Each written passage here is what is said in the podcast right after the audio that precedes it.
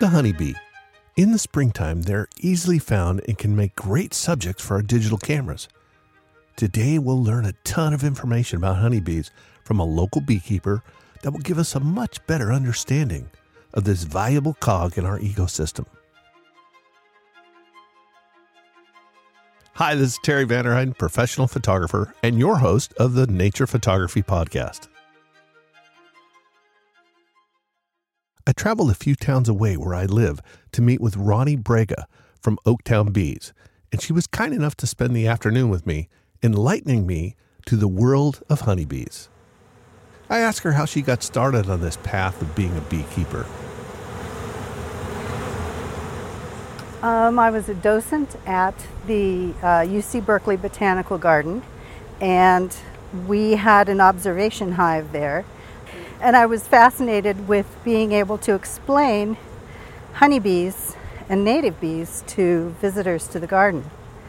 And uh, a friend of mine started beekeeping, put a hive in my yard, a couple of hives in my yard, and I would help her harvest honey and look for the queen and you know do beekeeping duties and knowing that I kind of always wanted to do it myself and uh, started um, changing my garden to be more pollinator friendly.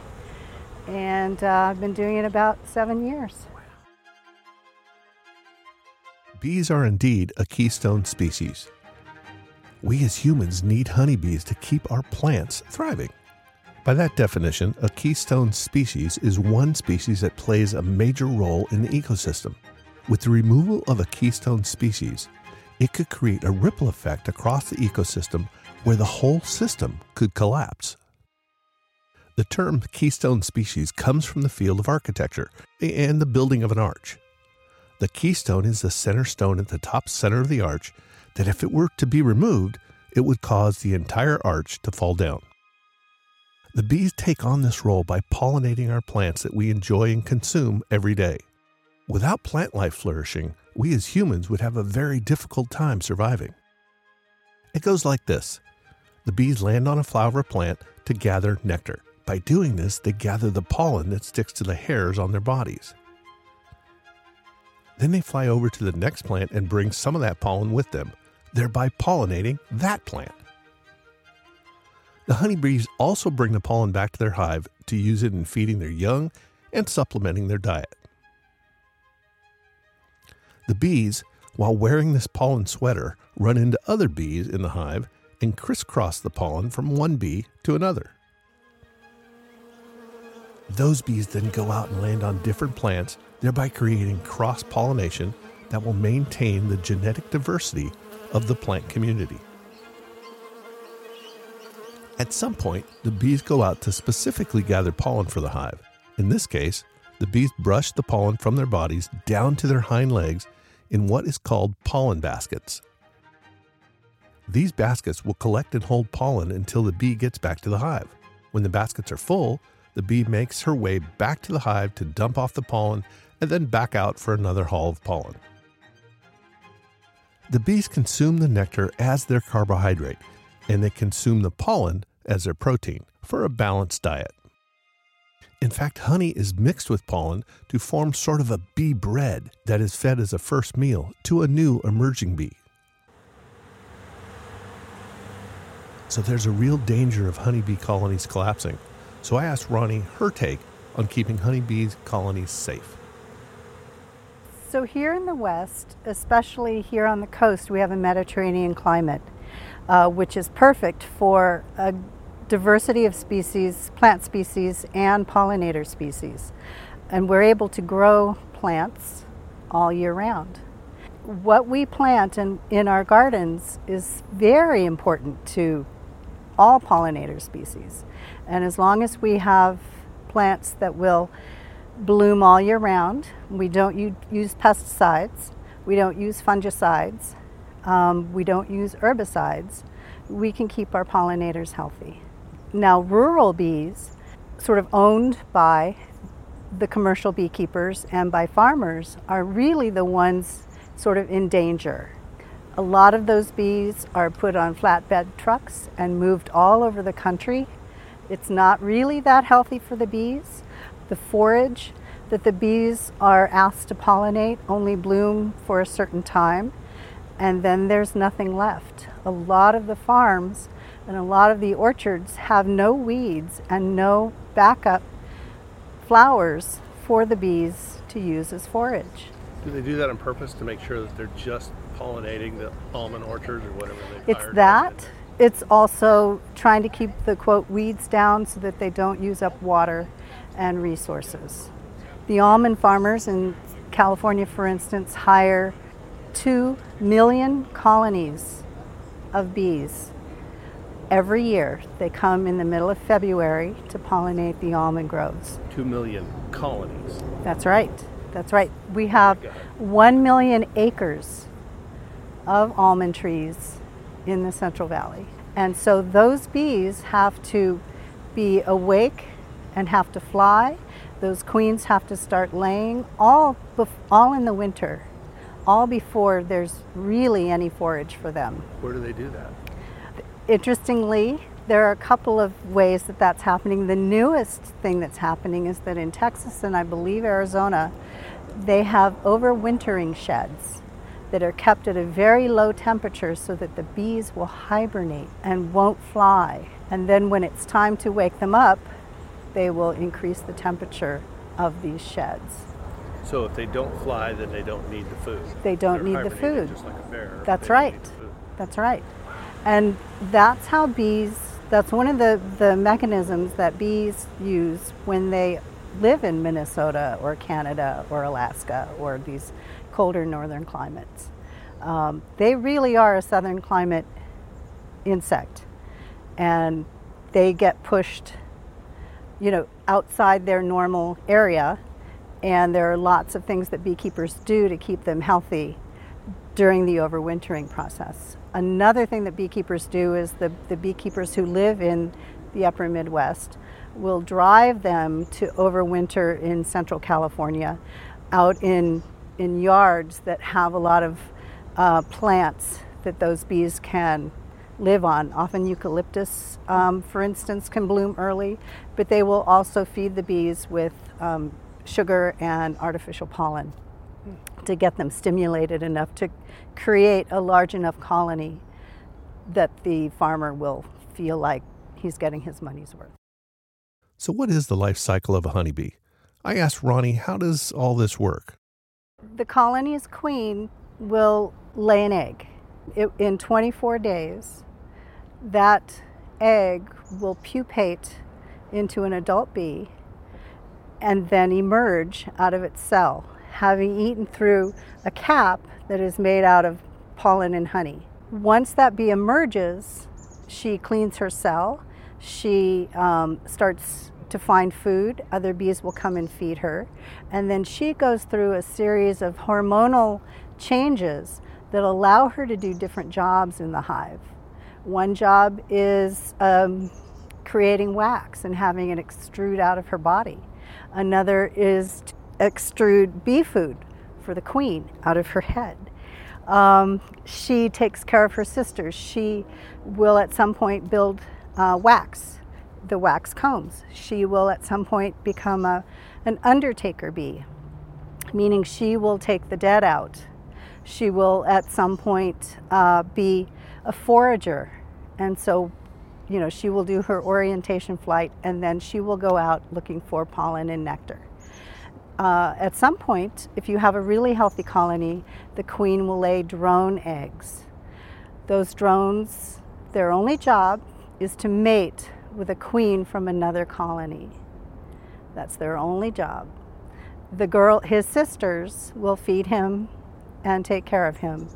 And then when he gets the hormonal clarion call, he will jump out of that hive and find what's called a drone congregation area.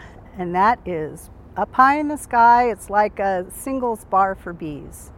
A queen will arrive up in that space. Her hormones are being emitted through the air. Drones from the area will all congregate up there looking for her.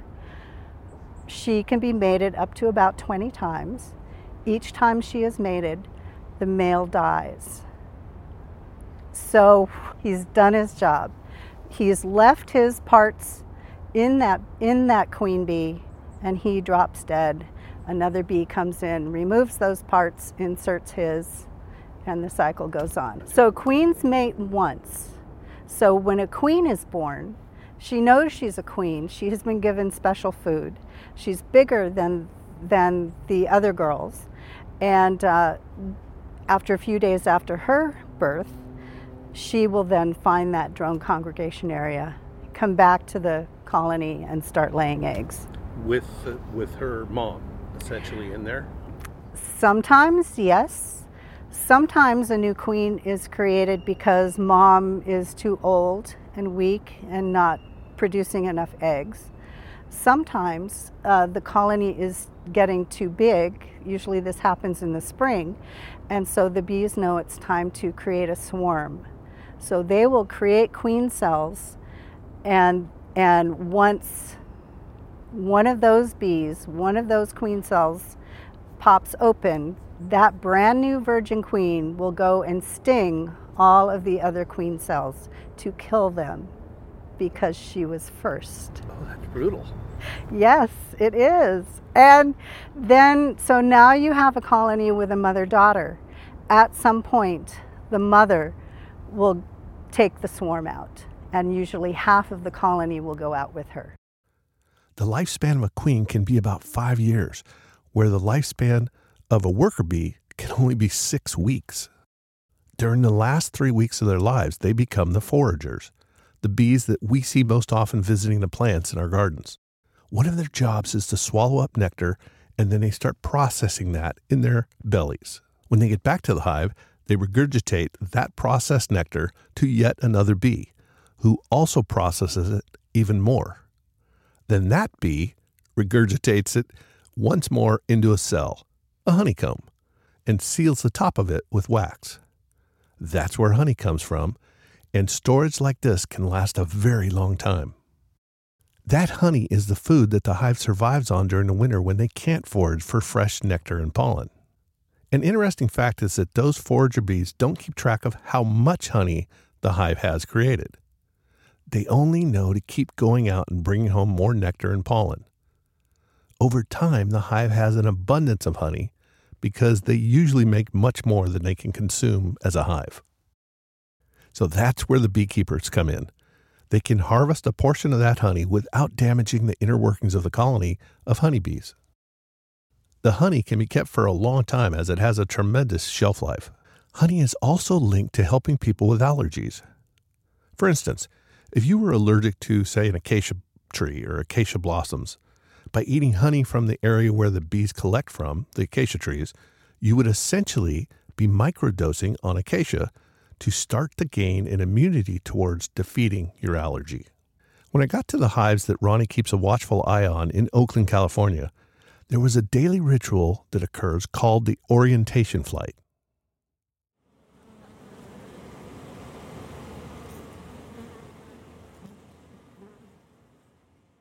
What happens in the middle of the day? Usually, what I have found, it's the warmest part of the day, or like what happened today, we had a very foggy morning and then the sun came out. So remember I was talking about the age of the bees at about three weeks old fr- from emergence to being able to fly. At about three weeks old, those bees will decide that it's time to, their homo- hormones are telling them it's time to go out and forage. But they can't just run out of the hive they have to orient, they have to set their little head GPSs. So they have to, they take a look at the front of the hive. They look at around at their sisters. They look at what the entrance looks like. They look at the other hives and where everything is. Then they start, they learn how to take off and land. And then they start doing figure eights up in front of the hive and up above the yard so that they can where are the trees? What are those? What's that over there? What's this over here? And they orient to that colony so that they can, and they orient the smell so that every time they come back with a load of pollen or nectar, they know which colony is theirs. Along with honeybees that are many times being kept and supported by beekeepers like Ronni, there are native bees out there that also go out do all the same good things that honeybees are doing. Okay, so the native bees evolved to use the plants that are native to this space. The ceanothus, for instance, the bay, you know, the clarkias, the poppies. A lot of those plants are popular with honeybees too. And so the question is if, if you're do, you know, if the honeybees are taking all the pollen and nectar, do the native bees get any? And if, if um, the native bees don't start getting active until early spring, the queens overwinter, but they don't have a colony. Uh, they, they will overwinter, they wake up, they go mate, they start laying eggs. Um, but there is no colony, they don't take care of their brood. Bumblebees do. Now that, that's different. Bumblebees do, but your mason bees, your carpenter bees, your leafcutter bees, your, you know, there are 1,600 species of native bees in California. If you'd like to start photographing honeybees, it's an easy process to find your subjects. Obviously, the weather has a lot to do with finding bees, as they prefer a warmer climate or the warmer part of the day. So, in areas that have a defined winter, look for the bees in spring and summer. Situate yourself in an area that has lots of flowering plants that will attract bees. I found it best to sit on the ground and watch what the bees are doing. After a few minutes of observation, you'll see the bees kind of develop a pattern. They'll fly from one flower to the next, digging in to gather nectar. You can also observe them filling their leg saddlebags full of pollen. Since you are shooting close up, your depth of field will be shallow. Even if you're shooting at f16 or 22, your field of focus will be a challenge. It's probably easiest to rack your macro lens out to full magnification and then back it off just a little bit, then leave your focus alone. That way you can lean into the flower to capture the bee portrait. Very likely your autofocus on your camera will not be fast enough to capture the changing movements of a honeybee. What can also happen with a macro lens is that you try to use the autofocus. You might be close to the bee, then the autofocus grabs the say the stem of a plant 2 feet behind the bee and your bee is then way out of focus. By the time your autofocus comes back to the bee, your subject is on to another flower. So that's why I like to shoot manual focus.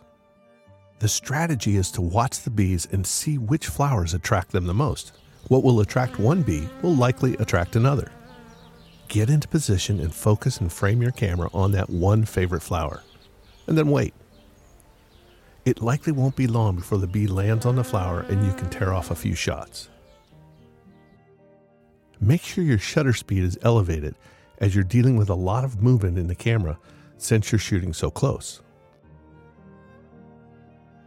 Also, the plant itself can move around a bit. One product that I've used before that I have talked about before is called the Plamp. Spelled P L A M P. This device can be anchored to the ground or a tripod leg and extend out and gingerly clamp the stem of a plant to keep it still during photography. It's made by Wimberley and can be found at their website, tripodhead.com, along with all their other products. The next thing to consider is lighting. I like to use a ring light when photographing insects. A ring light is a flash that attaches to the front of the lens and projects light right on your subject.